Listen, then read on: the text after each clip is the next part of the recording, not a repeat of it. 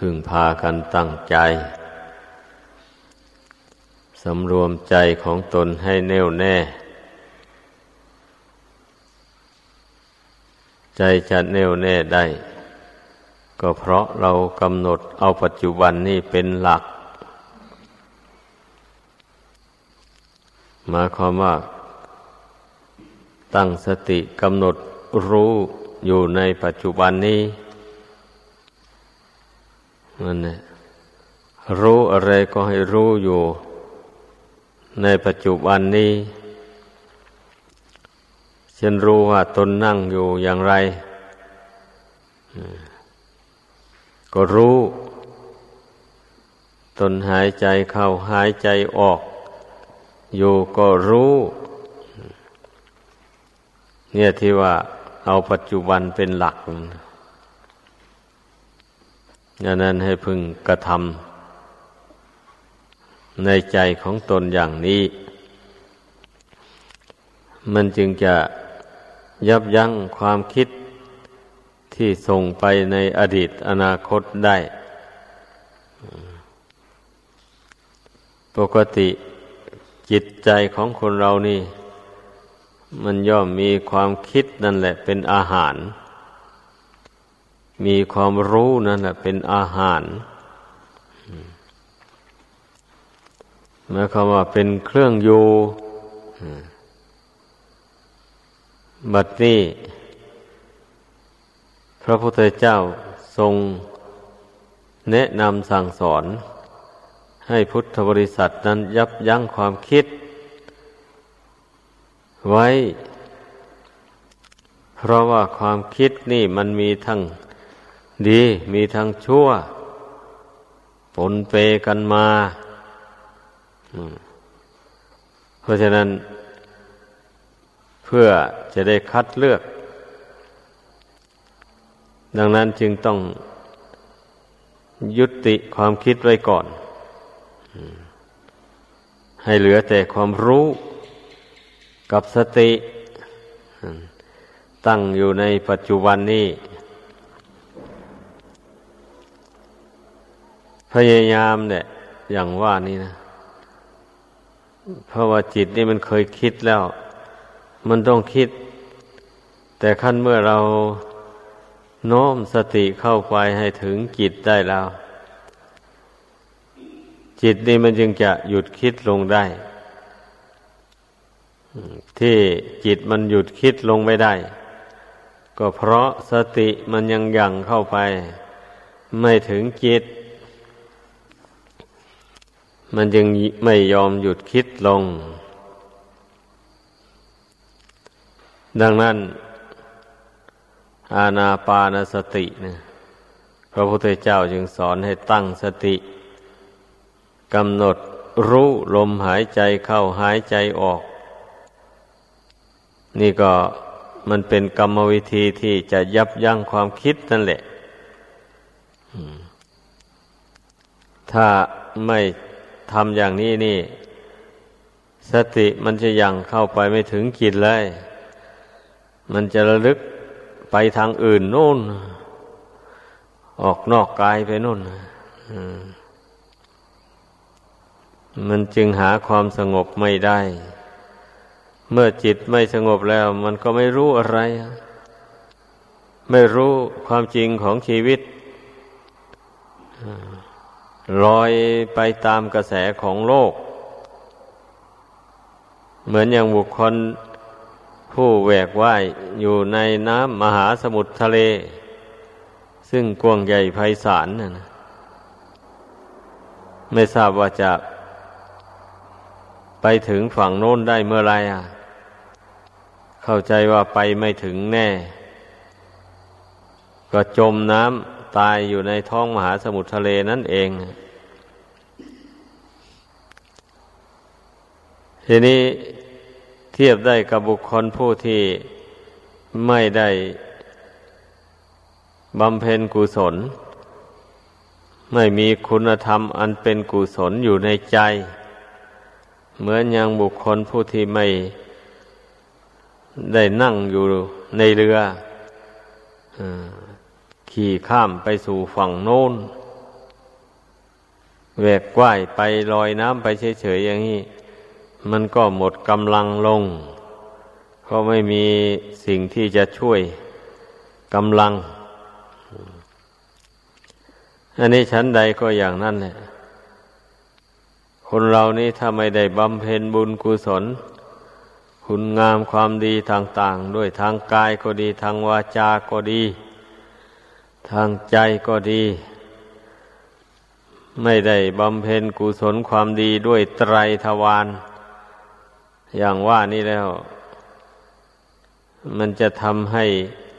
จิตใจนี่หยุดคิดหยุดนึกลง จะให้มันอิ่มต่อโลกอันนี้นะมันยากเต็มทนนะ่ะมันจะต้องหิวอยู่อย่างนั้น ไม่ใช่มันหิวอะไรนะ หิวความสุข เพราะอะไรมันจึงไม่เป็นสุข เพราะมันไม่สงบนั่นแหละ ถ้าเมื่อใดบุคคลใดทำใจให้สงบลงไปได้แล้วก็มีความสุข เมื่อมีความสุขแล้วมันก็อิ่มก็ไม่อยากได้อะไร นี่ แต่เป็นความสุขที่เกิดจากความสงบ ถ้าเป็นความสุขที่เกิดจากการหาเงินหาทอง ค้าขายมีกำไรดีอย่างนี้ มันหายุติลงไม่เพราะกำไรที่ได้มานั้นยังไม่พอกับความอยาก เมื่อได้กำไรหมื่นหนึ่งแล้วก็อยากจะได้สองหมื่นต่อไป เรื่อยๆไป ซึ่งไม่เหมือนอย่าง การบำเพ็ญบุญกุศลทางใจ คือการมาทำใจให้สงบลงไปนี่ เมื่อใจมันสงบลงได้แล้วมันอิ่มทุกสิ่งทุกอย่างไป เพราะว่าความสงบนั่นมันเป็นความสุข เป็นความพอเป็นอย่างนั้น ฉะนั้นทุกคน ผู้บำเพ็ญทางจิตใจ ให้มุ่ง ต่อความสงบเป็นที่ตั้งก่อนอื่นทั้งหมด อย่าไปมุ่งอยากรู้โน้นรู้นี้ไปก่อน เพราะว่าจิตมันยังไม่สงบ มันไม่มีทางหรอกมันจะไปรู้ได้นะรู้อดีต รู้อนาคตต่าง ๆมูนี้ รู้ไม่ได้ ถ้าจิตไม่สงบ ถ้าไม่ได้บรรลุฌานสมาบัติอย่างนี้นะครับก็รู้ไม่ได้ดังนั้นอย่าไปต้องการปรารถนาอยากจะรู้น้นรู้นี้ ให้มารู้กายกับจิตนี้ก่อนอื่นทั้งหมด เมื่อผู้ใดมาทำใจนี้ให้สงบลงไปแล้ว มันมันก็ไม่มีความหมายอะไรดอก การรู้น้นรู้นี้นะสู้ทำใจให้สงบไม่ได้ เช่นอย่างว่านิมิตต่าง ๆ อย่างนี้นะ บางคนภาวนา ไปก็นึกว่า ตนไม่มีนิมิตอะไรบางเกิดขึ้น แต่คิดว่าตนภาวนาไม่เป็น พอได้ยินว่าผู้อื่นเล่าว่า ภาวนาไปแล้วเห็นนู่นเห็นนี่เห็นพูดผีปีชาดบ้างหรือว่าเห็นเทวุตเทวดา หรือว่าเห็นอะไรต่ออะไรสีสันวันนะต่างๆ เห็นแสงหมูนี้นะ บางคนภาวนานั่นเห็นจริงแหละ เพราะมันเป็นไปตามอุปนิสัยวาสนาของใครของมัน ไม่เหมือนกันหรอก บางคนภาวนาก็ไม่เห็นนิมิตภายนอก แต่มาเห็นนิมิตภายใน คือว่าเห็นอวัยวะร่างกายน้อยใหญ่ต่าง ๆ นี่นะ อันนี้ก็เป็นอุคหานิมิตอันหนึ่งนะนิมิตติดตา นี่การมาเห็นนิมิตภายในนี่ ดีกว่าเห็นนิมิตภายนอก เพราะว่าจิตใจมันมาคล้องอยู่ที่ร่างกายนี่ มันสำคัญว่าร่างกายนี่สวยงาม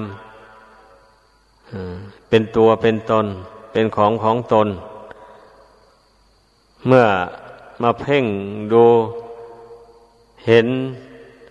อวัยวะส่วนใดส่วนหนึ่งหรือหลายส่วน เข้าไปแล้วมันจะได้เห็นว่าร่างกายนี่ไม่มีอะไรสวยงาม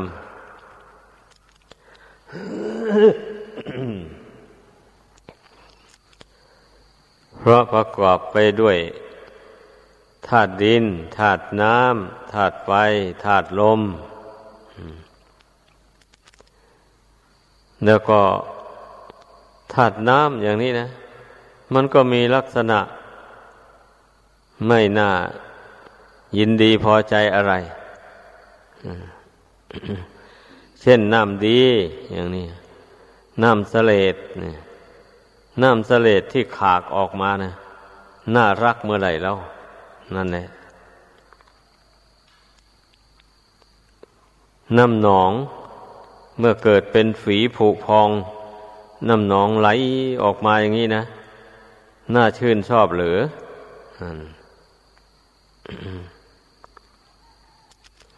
น้ำเลือดหมูเนี่ยพอมีดถูก หรือว่าไม้ทะตำเอา ทิ่มเอา เลือดไหลออกมางี้ถ้าทิ้งไว้หน่อยหนึ่งก็ ลิ่นคาวเกิดขึ้นแล้วเลือดก็ไม่น่าพอใจไม่น่ารักใครอะไรเลยน้ำเหงือหมูนี่เหงือใครไหลออกมาจากขุมขนหมูนี่หน่อยหนึ่งก็ส่งกลิ่นเหม็นไปแล้ว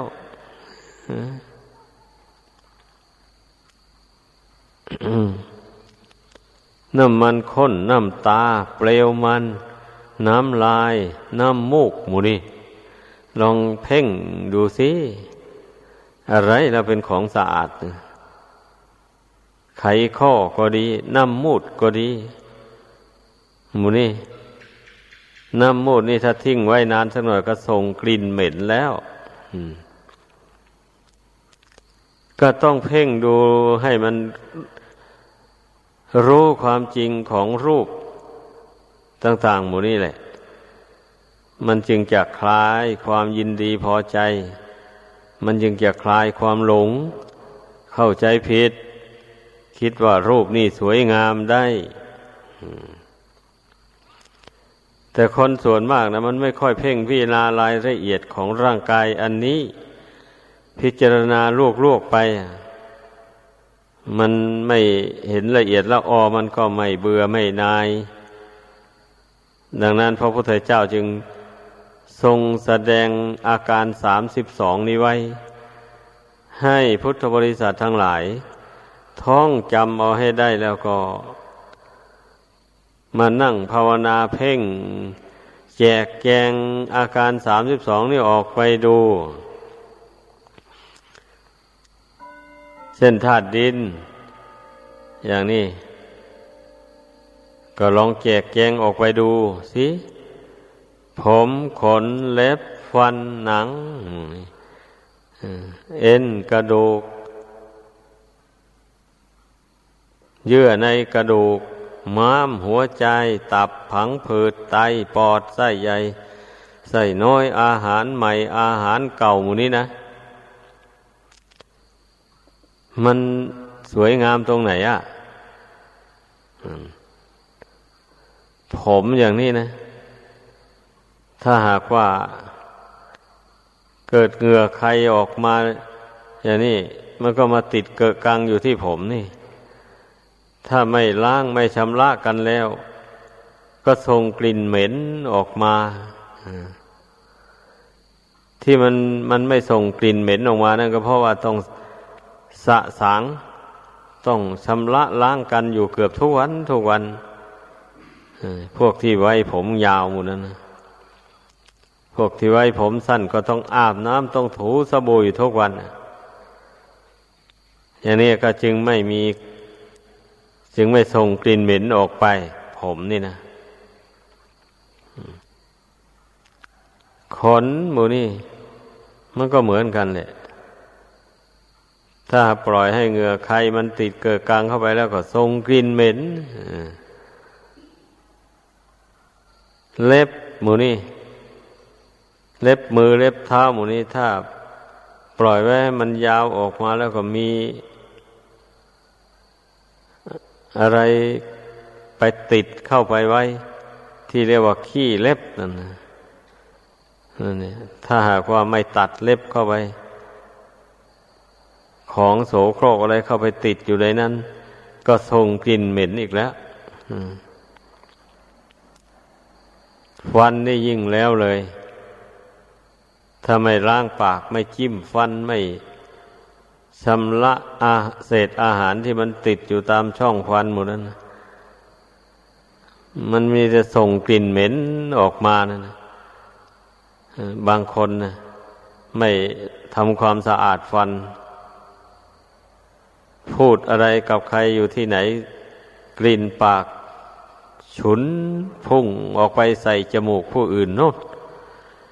ทำให้ผู้อื่นเบือนหน้าหนี อย่างนี้ก็ไม่รู้ตัวยังขืนปล่อยให้ฟัน สกปรกอยู่อย่างนั้นเนี่ยบางคนก็ฟันผุฟันเป็นแมง ฟันมีโรคอย่างว่านั่นแหละแมงกินฟัน มันเน่าส่งกลิ่นเหม็น ออกมาอยู่อย่างนั้น อันมูนี่นะ มันต้องคิดดู มีอะไรที่ไหนสะอาดธาตุดินก็ดี หนังก็เหมือนกัน หนังนี่ มันก็อย่างว่านะ เหงื่อใครไหลออกมา แล้วถ้าหากว่าไม่อาบน้ำไม่ชำระแล้วก็ส่งกลิ่นเหม็นเหมือนกันนะเนื้อ เอ็นกระดูกอะไรหมดนั้น ถ้าหากว่าลอกหนังออกไปแล้ว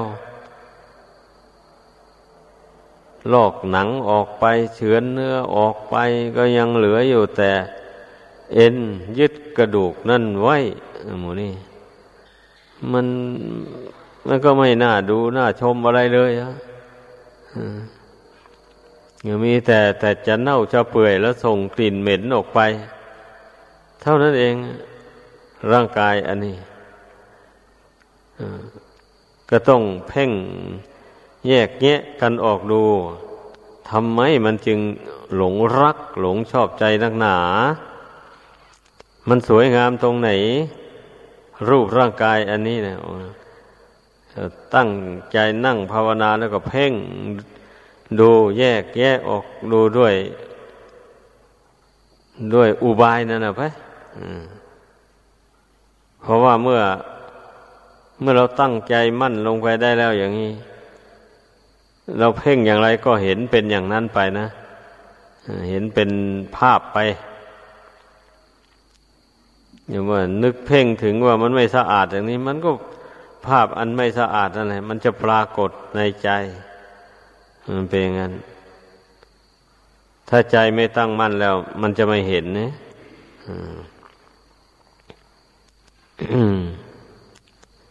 ก็ต้องเพ่งพิจารณาดูบ่อยๆไม่ใช่ว่าพิจารณาครั้งเดียวแล้ว มันแล้วไปเลย มันยังไม่แล้วดอก เพราะว่ากิเลสมันยังไม่หมด ยังละความยึดความถือไม่ได้โดยเด็ดขาด พิจารณาบางทีมันก็เบื่อ แต่มันเบื่อไปได้ชั่วคราวหนึ่ง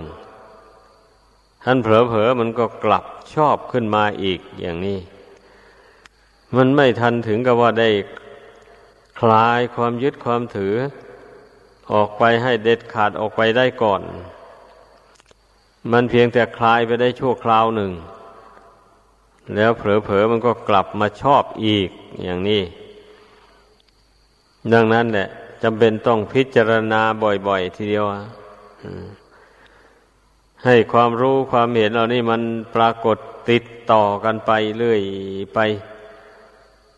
เมื่อพิจารณาบ่อย ๆ อย่างนี้ ความรู้ความเห็นอันนี้มันก็แจ่มแจ้งขึ้นไปเรื่อยๆ มันเป็นอย่างนั้น เหมือนอย่างบุคคลขัดกระจกเงาหมู่นี้แหละ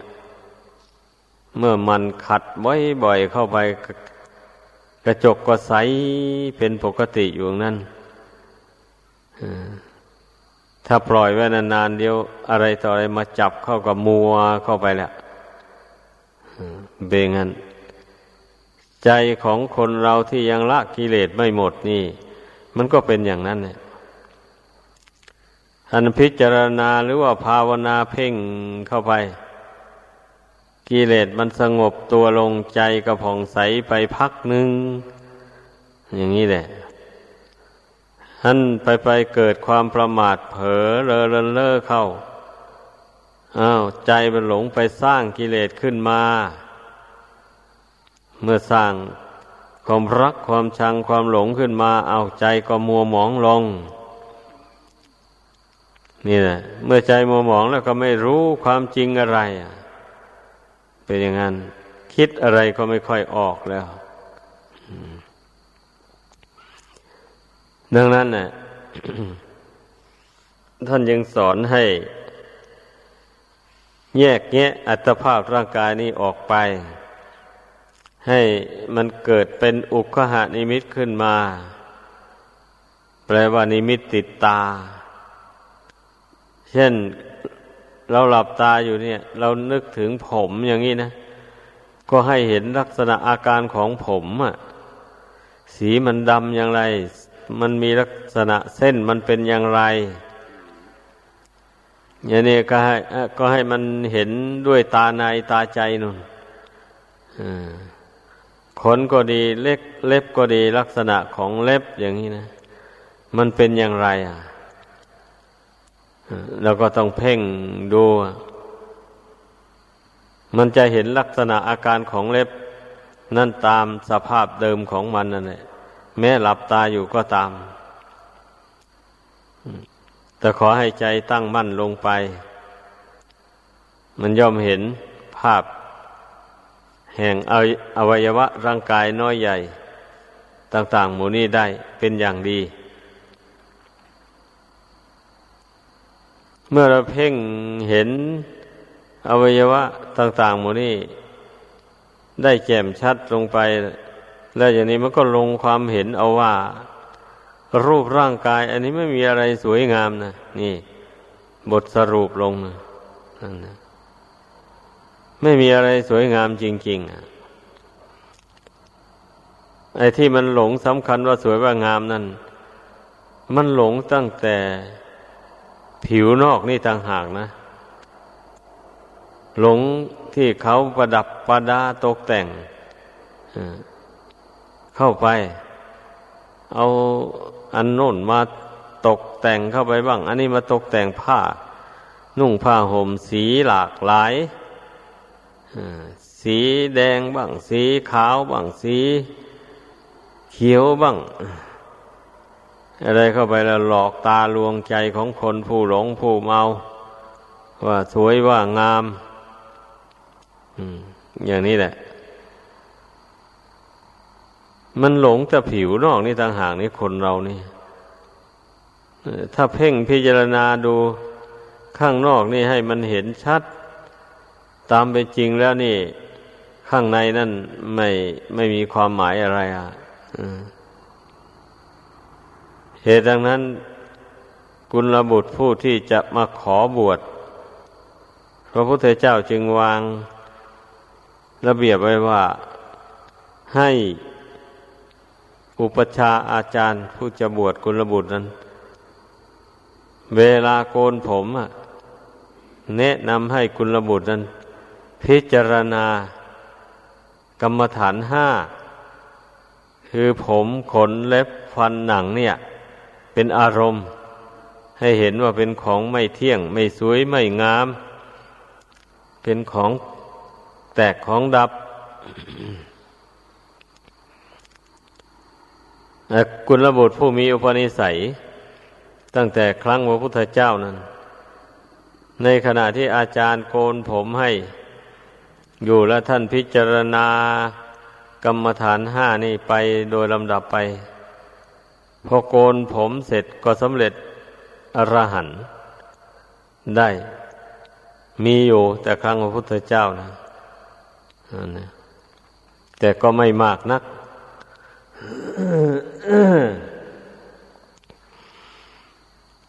ดังนั้นนะถึงแม้ว่า การพิจารณา กรรมฐานห้านี่จะไม่สำเร็จอรหันในขณะที่โกนผมเสร็จก็ตาม แต่แล้วมันก็เป็นกรรมฐาน อันที่ที่ให้เราได้พิจารณาเป็นประจำ เพราะอะไรล่ะ ก็เพราะมันหลงสำคัญผิด คิดว่าสวยงาม ผิวอย่างนี้นะ เห็นผิวขาวขาว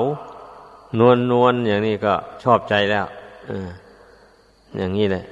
ผิวหนังนั่นนะแท้ที่จริงแล้วไม่ไม่มีอะไรสวยอะ่ะ เพราะว่ามันไม่เที่ยงนี่ มันจะสวยได้ยังไงอะ ผิวขาวนานไปก็กลายเป็นผิวคล้ำไป มันไม่แน่นอนอะไรอะ อย่างนี้เลยแล้วเวลาอยู่นานไปเท่าชะแลแกชรามาแล้ว ทุกสิ่งทุกอย่างก็สำรุดสุดโทมไปเปลี่ยนแปลงไปหมดเลยมันก็ต้องพิจารณาให้ให้มันเห็นสภาพเหล่านี้ ว่ามันคงที่อยู่หรือว่า มันมันยักย้ายผันแปรไป อยู่เรื่อยไปอย่างนี้นะ ก็ต้องพิจารณาอย่างนี้แหละเรื่อยไป เมื่อพิจารณาไม่ท้อไม่ถอย นิมิตเหล่านี้มันก็ ปรากฏแจ่มแจ้งเข้าไปเรื่อยๆนี่ มันก็ เห็นกายลงไปเป็นสภาวธาตุพอเมื่อมันแตกมันทำลายออกจากกันไปแล้ว มันก็ไปเป็นธาตุดินธาตุน้ำธาตุไฟธาตุลมอยู่ตามเดิมไม่มีสัตว์ไม่มีบุคคลอะไรแล้ววันนี้เห็นชัดอย่างนี้มันก็สามารถคลายความรักความใคร่มันก็คลายความหลงสำคัญว่าตัวว่าตนว่าเราว่าเขาลงได้ ดังแสดงมา